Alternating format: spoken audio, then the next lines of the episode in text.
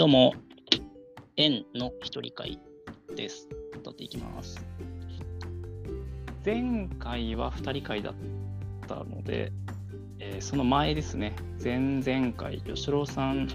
に私が虹色の恋人っていう漫画を勧めて、えー読んでもらった回の感想からやっていきます。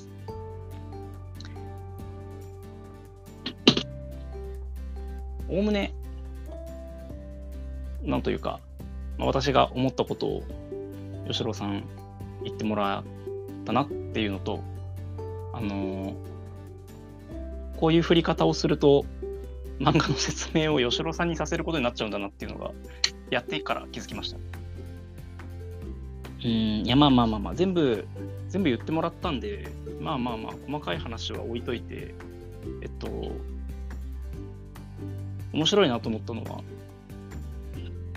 妊娠の話ですね。男が妊娠する、しないの話。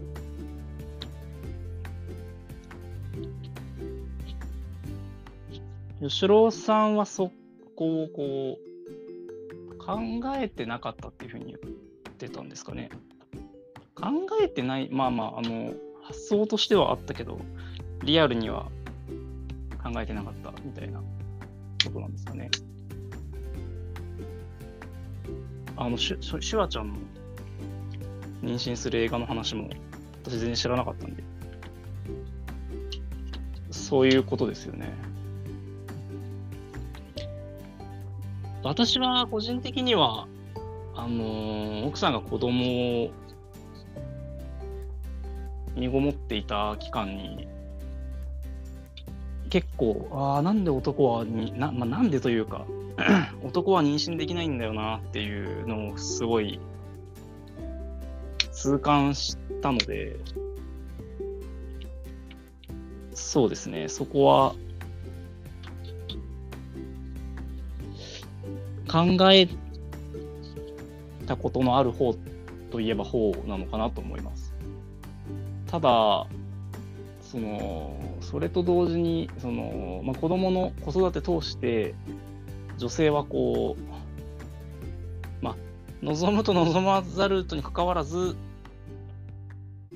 十月10日はこ子供と、まあ、一心同体であると。が、えー生まれた後も授乳期間が結構あるんで、こう自分一人の体じゃなくなる感覚みたいなものはやっぱり男性より当然強い、強くて、で、それがこう、私は羨ましくもあって、大変そうだなっていうのももちろんあるんですけど、まあ、やっぱそこだけ切り取ると結構こう、子供に必要とされる、やっぱぼ、えー女性なくして子供は生まれないんだなっていうのをまざまざと見せつけられる感覚があってああ強いな男性はこうなんかおまけなんだなみたいなのを感じてたので、まあ、そういう意味でも虹色の恋人は個人的にはすごい抵抗なく受け入れれてしまったんですけどただこの話って自分で言っててめちゃくちゃ都合いいなとも思っていて、その女性が妊娠できる、妊娠する能力を獲得するために犠牲にしてるものって男性に全部は見えてなくて、例えばその、毎月出血すると。妊娠する機能を維持するためだけに。毎月出血して、まあ、出血するだけならいいですけど、その怪我の、そのあの怪我なんですよね。体の一部が剥がれてるので、毎月自動的に怪我をして、その怪我の影響がまあ人にもよりますけど、例えばうちの奥さんの場合だと、その、えー生理の1週間前にはもうかなりこう、精神的にも身体的にもしんどい状態になって、生理が始まっても、今度生理痛が来て、数日間は、こう、本人の言葉を借りれば使い物にならない状態で、で、ようやく回復した頃にはもうその生理終わってから1週間経ってるんで、生理前の1週間と生理後の1週間、もう月の半分は不調なんですよね。そ、そんな、そんな生きづらいことあるかいっていう こう目の当たりにすると思っちゃうんですけど、そうまでしないと、人間の体を、人間の体をというか、その妊娠、出産っていう機能は維持できないのかっていうのが結構、改めて考えれば考えるほど、それはこう、なんかやすやすと男性も妊娠できたらいいのにね、出産できたらいいのにね、みたいな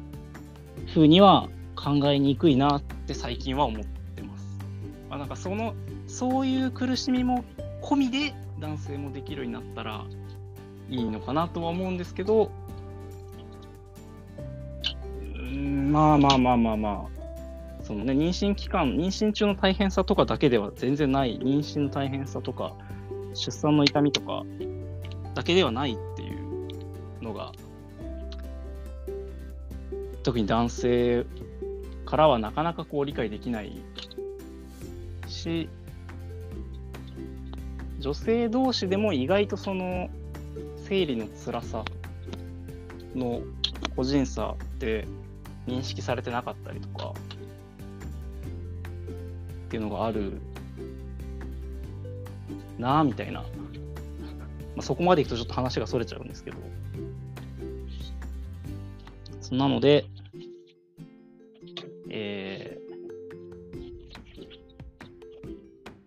そう議論として議論として、まあ、考え、なんて言うんでしょうね。気づけなかったことに気づくきっかけとして、男も妊娠できたらを考えるのってすごい有意義だよなと思います。多分そこまで考えてない人たくさんいると思うので、私も子供が生まれる生まれないに関係なく、まあ奥さんがたまたま生理が重かったから、知る機会もありましたし、そういうのなかったらやっぱり気にしない、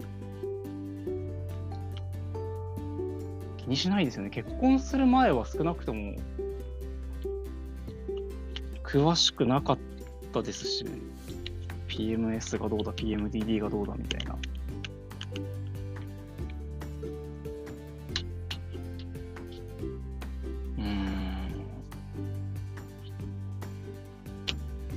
その辺、その、シュワちゃんの映画はどうどういう話だったんでしょうね。サムネだけ見ましたけど、ちょっと、まあでもコメディ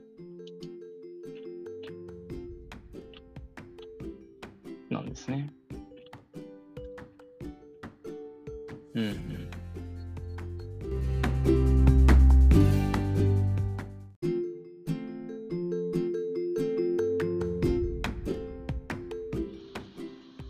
ちょっとぶつ切りっぽくなっちゃいましたが、ここからは、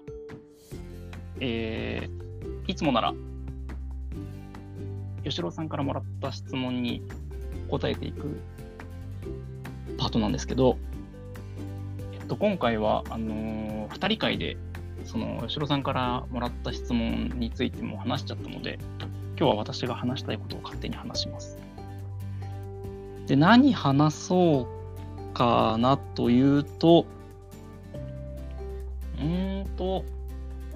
漫画の話をしようかなと思います。私は最近もっぱらジャンププラスで漫画読んでるんですが、ジャンププラスで、まあ、あの、そうそれでこう、吉野さんにこの作品読んでみてくださいみたいなのをちょこちょこ入れておりますが、えーまあ、そのジャンププラスの話を勝手にちょっとがっつりしようかなと思います。まあ、何話すかっていうと、うーおすすめの作品を話そうかなと思います。あのなんか特定の作品について話したいなと思ったんですけど、普通にネタバレ、なんか一方的にネタバレするだけはさすがにちょっともったいないので、まあ、もし話すとしたら、吉野さんが読んだやつとか話したいので、ここでは、まあこういう作品がありますよっていうのをざっと紹介してみようかなと。えー、まず、あ、そう、あの、なので今これアプリの 読んだ履歴を見ながら、そうそう、これも面白かったですね、みたいなのを、ちょっと、つらつら話してみようかなと思ってます。まずはですね、チェンソーマンですね。まあ、名前は、もう、ね、との知名度あるかなと思うんですけど、まあ、もし読んでなければ、読んでもらいたいですね。チェンソーマン。チェンソーマンジャンププラス、あ、そう、今、チェンソーマンジャンププラスでやってるんですよ。もともとジャンプ本誌でやってたんですけど、まあ結構描写がえぐいので、っていうのと、まあ、もろもろ事情があったのかわかんないですけど、今はジャンププラスで連載してます。まあ本誌でやる内容ではないですね、これ。黒いですし、うん、話も単純に大人向けなので、結構。チェンソーマン、なん、ジャンル、どう言ったらいいんでしょうね。バトルが面白いとかじゃないんですよね。アクションとかもすごいんですけど、私は、やっぱ心理描写がすごい上手くて、あと、バランス感覚が好きでずっと読んでます。この藤本達樹さんの。ファイヤーパンチも全部買って読んだんですけど、前のチェンソーマンの前に連載してたファイヤーパンチも。ファイヤーパンチの時よりも、ちゃんと少年漫画っぽくなってるのに、でもえぐみも増しててみたいな。あのー、チェンソーマン、すごいざっくり言うと、チェンソーの、うん、チェンソーマンっていうのに変身できる主人公が悪魔を退治する話なんですけど、なんその悪魔っていうものがどういうもので、うん、な、な、いや、うん、そこじゃない、なんて言うんだろうな、その、まあ、主人公が、すごい、かわいそうなやつなんですよ。主人公がヒーローなんですけど、ヒーロー的ポジションなんですけど、作中で多分一番かわいそうなやつで、で、とんでもない目にずっと会い続けてるんだけど、へこたれない精神性を持ってて、それが、そのなんか、ただ能天気なんじゃないんですよね。うん、ネタバレしないように説明するのが難しいんですけど、あのー、もう、うーんと、うーんと、なんか、そう、ただの能天気だと、こう、へこまないになっちゃうんですけど、このチェンソーマンの主人公ってちゃんとへこんでて、こむ感覚はちゃんと持ってるのに、立ち直れる。えっと、心理が、心理的には、あの、レジリエンスって近年説明される能力なんですけど、この心理的な立ち直り力、回復力の高さをレジリエンスって言って、チェンソーマンの主人公、レジリエンスがめちゃくちゃ高くて、こういう考え方できたら、どんな状況でも幸せになれるだろうな、みたいないや、そ、うん、そこが面白い、そこが面白いわけじゃないんですけど、なんかその一個切り取るだけでも、すごい、すごいちゃんとしてるんですよ。人の描き方とかが、やっぱり。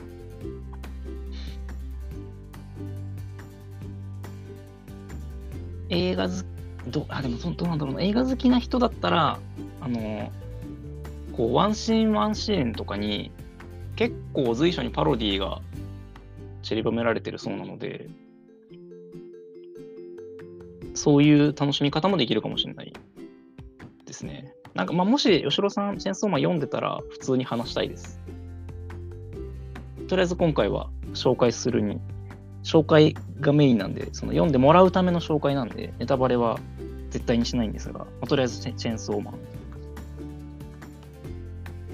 はめちゃくちゃおすすめです。あとは、いやたくさん読んでるんですけど、ここであげると、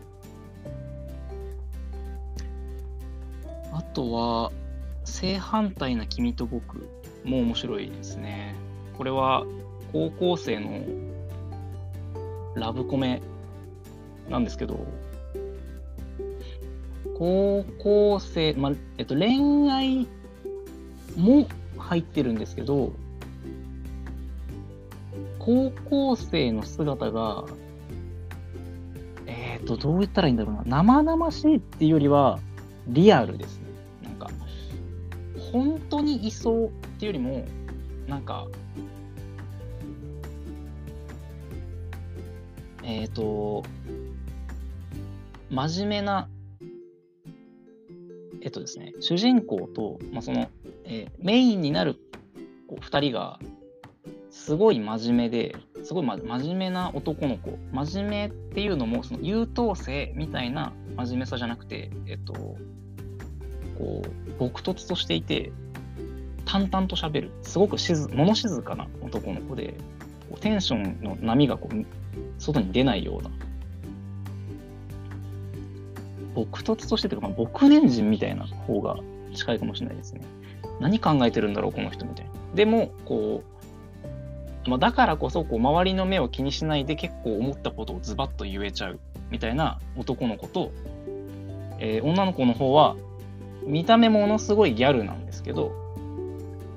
中はまあすごい中身はすごい繊細で人の目を気にして空気読んだ発言ばっかりこうする。でそそうする自分がそんなには好きじゃないみたいな。だからこそその周りの目を気にしない男の子に惹かれてみたいな話なんですけどこの2人も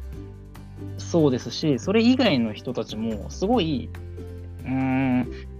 あこういう人いるよねっていうなんかシンボリックな描き方を一人一人のキャラにしてるんですけどしてるんだけど型にはめてないというかなんかうーん。ワールドトリガーのキャラ作りに近いのかなと個人的には思ってるんですけど。なんかテンプレそのキャラキャラごとに持たされてる属性はテンプレ的なんですけどそのキャラがいた時にの動きとしてはものすごくリアリティがあるというか。これはですねあの古見さん古見さんはコミュ障ですの話を以前した時になんかリアリティがないみたいな話を私したと思うんですけどこれは対照的なものだと思ってます。これはリアリティがすごいです。こうだったよねとか、その、キャラクターの心情だったり、それに、そこから何をどう学び取るかだったりっていうのが、リアリティというか解像度が高いですね。そこの、なんか高校生の心理描写の解像度がめちゃくちゃ高い。ただ高いがゆえに、あの、今リアリティリアリティってそう言っちゃったんですけどそんなそんなに言語化できる高校生いるかよみたいな感じはちょっとします多分、まあ、だからこそ漫画的で面白いんですけどこれがその多分今の我々が読むからその言語化が受け入れられるっていう感覚も正直あるかなと。等身大の高校生から見るとそんな綺麗に言語ができるもんじゃないなとかなんかそこはちょっと大人から見る高校生の恋愛模様だから面白いのかなみたいな感じも受けつつでもあの紙の単行本で買うぐらいあの私だけじゃなくてこれは正反対な君と僕は奥さんもハマってて我が家に単行本もありますあとはあとは、えっ、ー、と、スケルトンダブル。面白いです。スケルトンダブルは、スケルトン、えっ、ー、と、透明人間のバトルものなんですけど、うんと、アプリ内のコメントでもたびたび言われてるのが、アジンにめちゃくちゃ似てます。アジンにめちゃくちゃ似てるんですよ。設定も、なんか、かな初期の方の話の展開も。で私も味1、2巻ぐらいしか読んでないんで、それ以降の流れとかまでは知らないんですけど、まあなんか、味っぽいなって読んだら思うくらいには似てるんですけど、うん、スケルトンダブルの、まあその設定の部分は、のオリジナリティみたいなものは、まあ、こうパッとしないかもしれないんですが、これも、やっぱ、うん、やっぱ心心理の部分ですね。心情の部分が。結局私はそこが好きなので、そこがちゃんとしてる作品が好きになっちゃうんで、あの、主人公の、なんか内面が、の描描かれ方が不思議というか、スケルトンダブルは。あのー、主人公が父親の敵を討ちたくて頑張るんですよ。このお話は。なんですけど、そこの、なんかその敵、まあ敵を撃つっていう表現も作中ではちょっと違うんですけど、父親のためにあの人の無念を晴らすんだみたいなことじゃなくってもうちょっとこうドロドロしててなんかそこが等身大感があるんですよね。そこの、うん、説明むずいですね。こう、こう、いや、なんか、父親が、その透明人、どうやら透明人間に殺されたらしいと。でも、その透明人間なんで、なんで死んだか分かんなかったんですよ、ずっと。その主人公が子供の頃に父親が殺されていて、で、10年越しぐらいに透明人間っていうものがいて、どうやらその幸せで死んだらしいっていうのを知ってっていう、で、じゃあどうする？みたいな。で主人公に与えられた選択肢としては、まあ、自分が、まあ、頑張るのとは別に、もう一つ、自分が積極的に関わるんじゃなくて、その、まあ、しその透明人間は、えー、こう悪者ばっかりじゃなくて、政府側にも透明人間がいるんで、その人たちに、まあ、要するに、警察に任せるみたいな感じで、自分で犯人を追い詰める必要はないよね、みたいな話になった時に、なんで自分でやりたいのかとか、自分で、あるいは自分でやらないことを選ぶのかとか、なんかその辺が結構丁寧に書かれる話なんですよ。で、話全体の雰囲気としては、アームズっぽいのかなと思いながら見ていて、主人公がめちゃくちゃ強いわけじゃないんですけど、あのアームズの、初期のアームズですね、最初の方。アームズ読んでなかったら全然伝わんない例えなんですけど、あのここう、力、めちゃくちゃ力があるわけじゃない状態で、でもこう、罠を張ったりとか、知恵と工夫で敵を倒したり撃退したりみたいな。力で倒す感じじゃないんですよ。あと、張ったりとか。で、そこもまあ、あの、見応えありますし、やっぱ、先々気になる、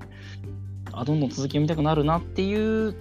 要素としては自分の中ではやっぱその主人公の心理描写のなんかこうちゃんと書こうとしてるそこをちゃんと書こうとしてるのが好きなんですよね。あとは、いや、ちょっとなんか似たような作品を紹介しても、あれなんで、あの、ジャンルもね、いろいろなんですよ。例えばスポーツだったら、私は、えっと、忘却バッテリーっていうのが、面白いです。読んでます。忘却バッテリーぐらいかな、でもスポーツでちゃんと続いてるのは。なんか主人公、どっちが主人公になるんだろう。まあ、えっと、メインのキャラが2人いて、めちゃくちゃ才能のあるピッチャーと、そのピッチャーの才能を無駄にしないために、俺がキャッチャーになって、その、お前をプロ、プロ野球選手にしてやるよ、みたいなキャッチャー。で、そのキャッチャーの、まあ、うん、に、を信頼して、言われる通りにやってきたピッチャーのバッテリーがいて、ある日キャッチャーが記憶喪失になっちゃって、で、記憶喪失になったそいつは野球をやる気がもう全くなくて、でもピッチャーはそいつと野球がやりたくて、っていう話です。これもあの、スポーツとしての野球のシーン動向っていうよりは、高校生のなんか描き方の解像度の高さが個人的にはハマってます。で、麻雀漫画とかもあって、ジャンジっていう、えっと、麻雀のジャンに、えっと、子供、あの、幼児の字、ジャンジ。えっ、と、幼稚幼稚園児が麻雀やる話です。これ、なん、もうなんでっていう感じなんですけど、幼稚園児が断るごとに麻雀をやって、えー、幼稚園児ならではの投資とか、かさまをして結構大きなものをかけて麻雀やってます。なんか先生がクビになるならないとか。これ、麻雀、麻雀わかんなくても、いやでも多分、あの面白さの割にこれ伸びてないので、多分麻雀、やっぱさすがに麻雀やんない人は読んでないのかもしれないです。でも、あの、好きです。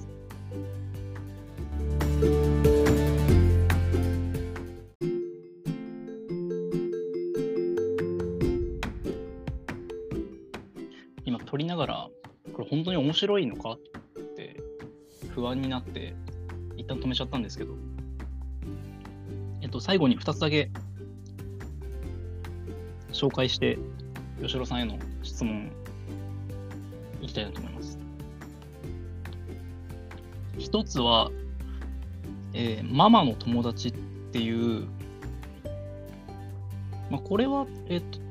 多分別にジャンププラスで連載とかではないんですけど、まあ、ジャンププラスでも読める作品として、えー、木村京子さんっていう、えー、少女漫画家の方のリボンとかで掲載されている方のママの友達っていう短編の読み切り、読み切りですね。が、え、ー、と、1話だけ、あ、まあ、1話だけというか、まあ、それが、ジャンププラスに掲載されてて、読めるんで、これおすすめです。っていうのは、あの、冒頭の話とつながってて、あの、生理の話なんですよ、これ。で、えー、まあ、メインの2人が、え1人が、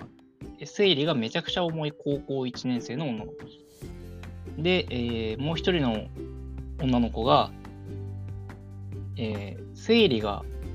来なくなった女の子の2人の話で、えっと、これ、なんか、男から読む、男が読むと、うわ、少女漫画ってすげえなって思いました。そんな、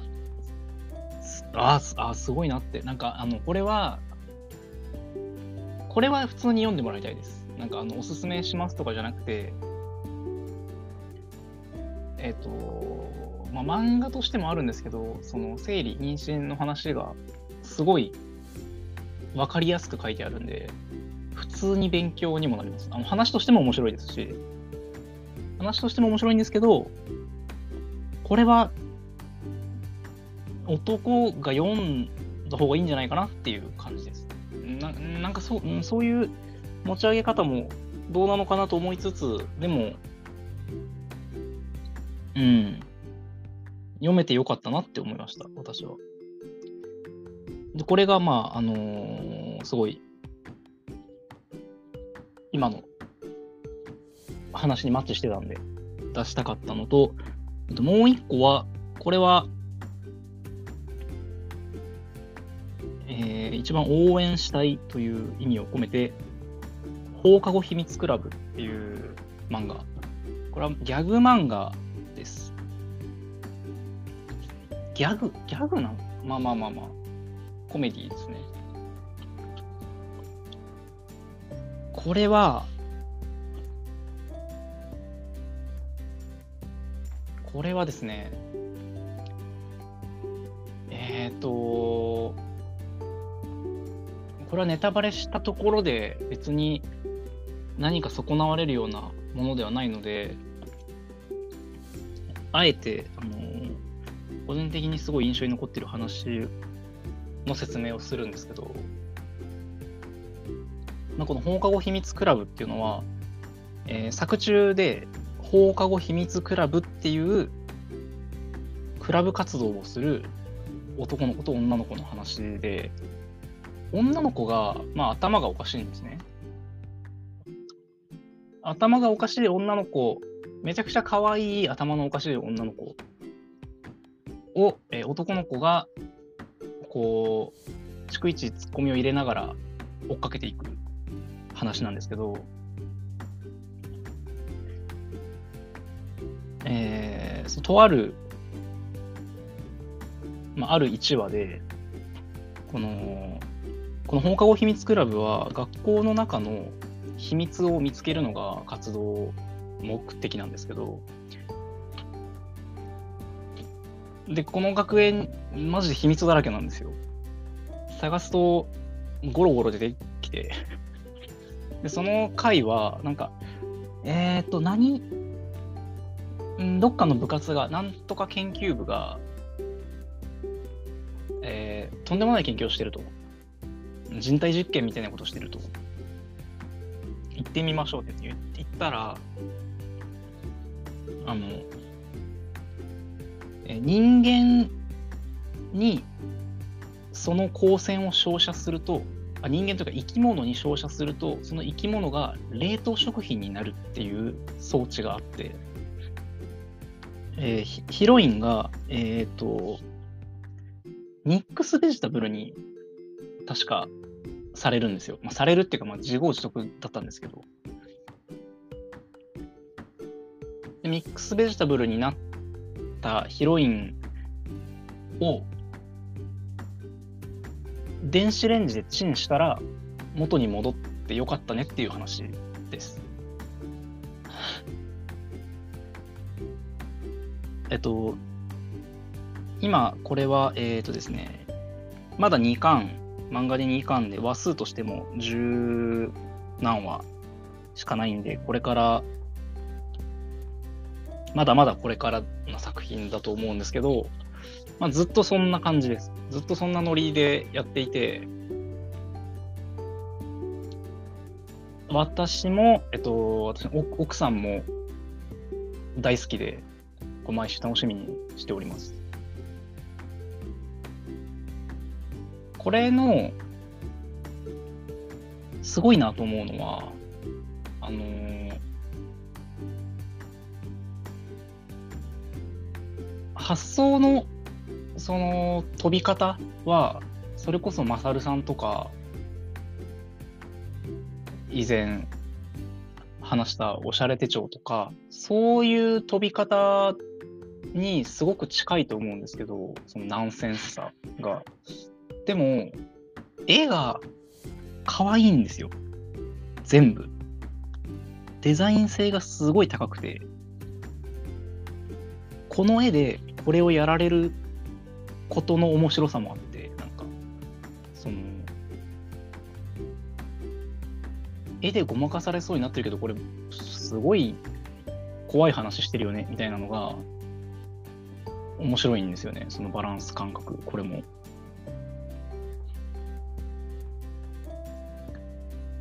で、なんでこれ最後に今応援の意味も込めて紹介したかっていうと、なんかこれの、この北欧秘密クラブの作者の福島哲平さんっていう方が、え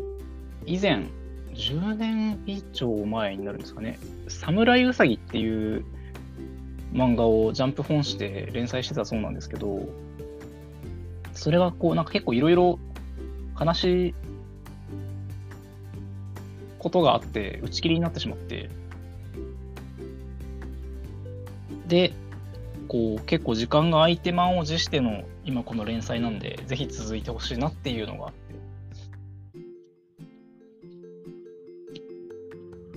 実際ちゃんと面白いんで、なんか、面白いものを続いてほしいので、なんか少しでも広がったらいいなっていうので付け足しました。で、ここから質問です。最近、ハマってる作品、うんこれ、うんそこ迷ってるんですけど、なんか最近ハマ、なんかハマってますかっていうぐらいにしておこうかなと思います。まあ、漫画とか、まあ、でもいいんですが、まあ、漫画ももちろんいいですし、でもできれば、あの、面白かったみたいな感じで一作品紹介っていうよりは、なんかハマってるもの、ことみたいな、あのー、まあ、今回の私ですと、そのまあ、どれか漫画1個にはまってるっていうよりは、ジャンププラスに結構はまってるところがあって、それで話したんですけど、今回。で、今話してみて、もうちょっと読み切りの話とかすればよかったなとか、いろいろ反省点あるんですが、あの、そんな感じで、最近これよく見ちゃうんですよねとか、こればっかり、あのまあ、仕事の話でもいいですし、チャット GPT ずっと触ってますとか、でもいいですし、なんか、なんかハマってるものが聞きたいなと思います。と、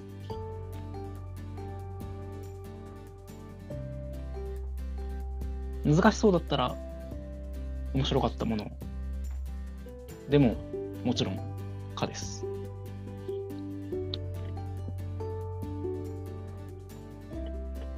では、以上、園の一人会でした。お疲れ様です。